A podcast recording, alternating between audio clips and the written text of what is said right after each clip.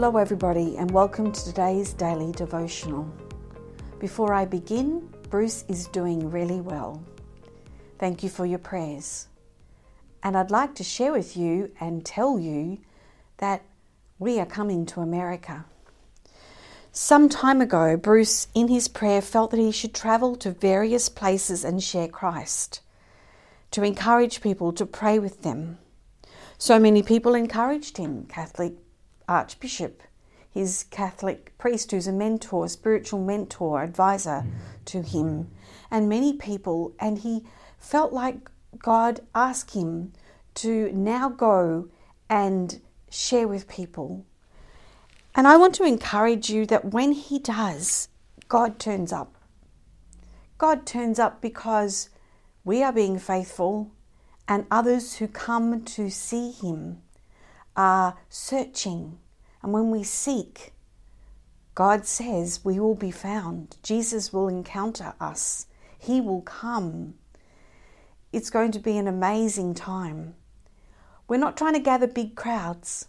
We're trying to do what God asks us to do and to reach those who will come and encounter, want to encounter the Lord Jesus Christ.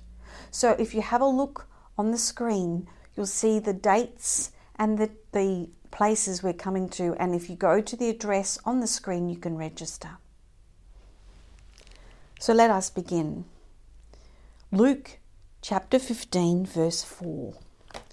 But I'm going to start from the beginning of Luke. Now all the tax collectors and sinners were coming near to listen to him, and the Pharisees and scribes were grumbling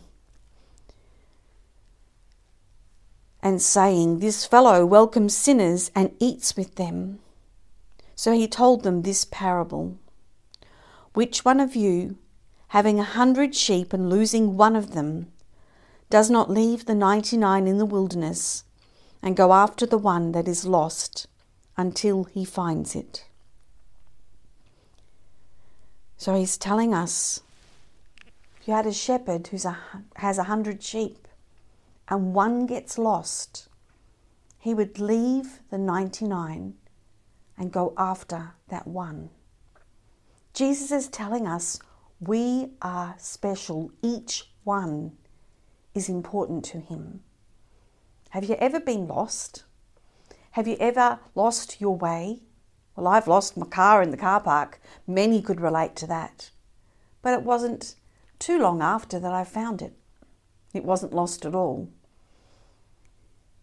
I have lost a two year old son in a shopping centre, and you get frantic.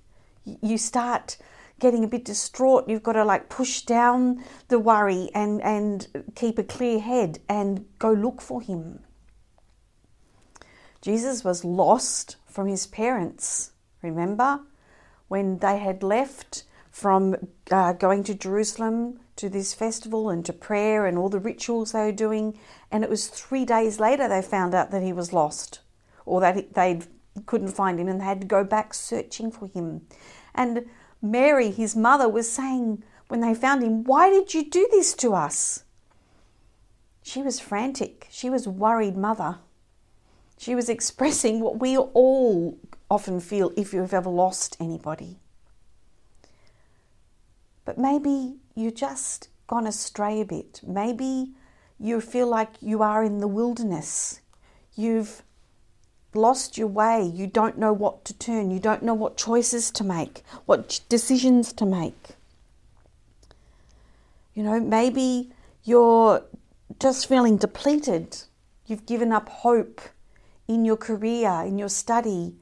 You're lost in, in you know, the next step in your life. You're lost, like I said, in decisions that you have to make. I don't know what to do. Yes, you could be lost and far away from God, and God will still chase you. God will come after you. Maybe the lost, you did it deliberately. Well, I'm just, um, that's it, I'm going away. I don't need God in my life. Or maybe you got distracted. Maybe you were, it was accidental. Maybe you were hurt. Think of a sheep if it got lost and you were hurt and you're limping and all the sheep are going ahead of you, you could just be lost. Maybe because of sheep, if they eat the wrong grasses, the wrong plants, it's poisonous and toxic to them. Maybe you thought the grass was greener on the other side of the fence and went there and it wasn't. It was toxic. It wasn't helpful to you. Whatever the lost is, whatever why you wandered, Jesus is there for you. Again, when Bruce has shared so often, you know, know that God is exactly in the place where you are. Well, He is. If you are lost, He is. When I work at, worked as a pharmacist, so many patients, customers would come in and they'd be sharing um, their health issues with me. And I'd say, Well, have you shared that with the doctor? Oh no, the doctor's too busy. I can't I can't disturb him.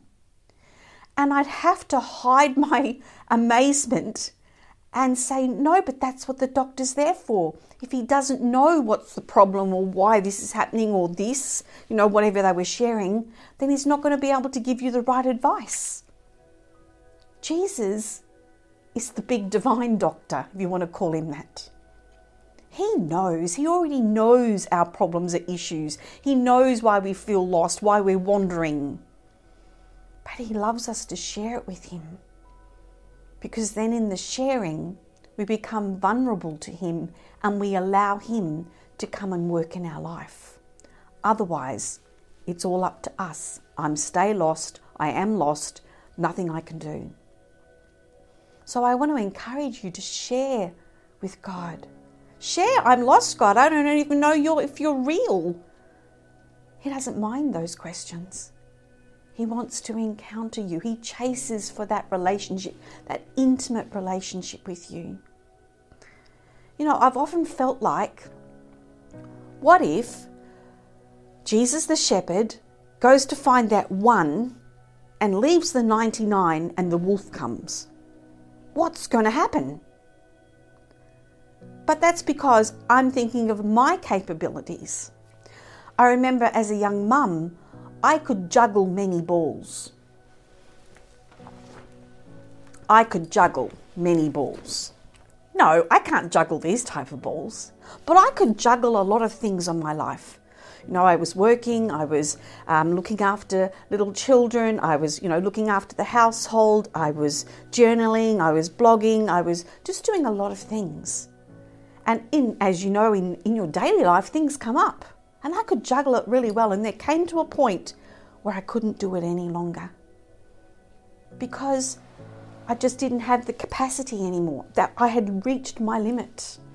But you know that God has no capacity? You might laugh at that. No, He has no limit to His capacity. We put a lid on God. God doesn't have a lid because we're thinking in our mindset, we're thinking how a human reacts, is, copes. God can cope with all things. So if He chases after that lost one, and the wolf comes for any of the 99 that are seem to be safe, Jesus has the capability to come back and do that as well.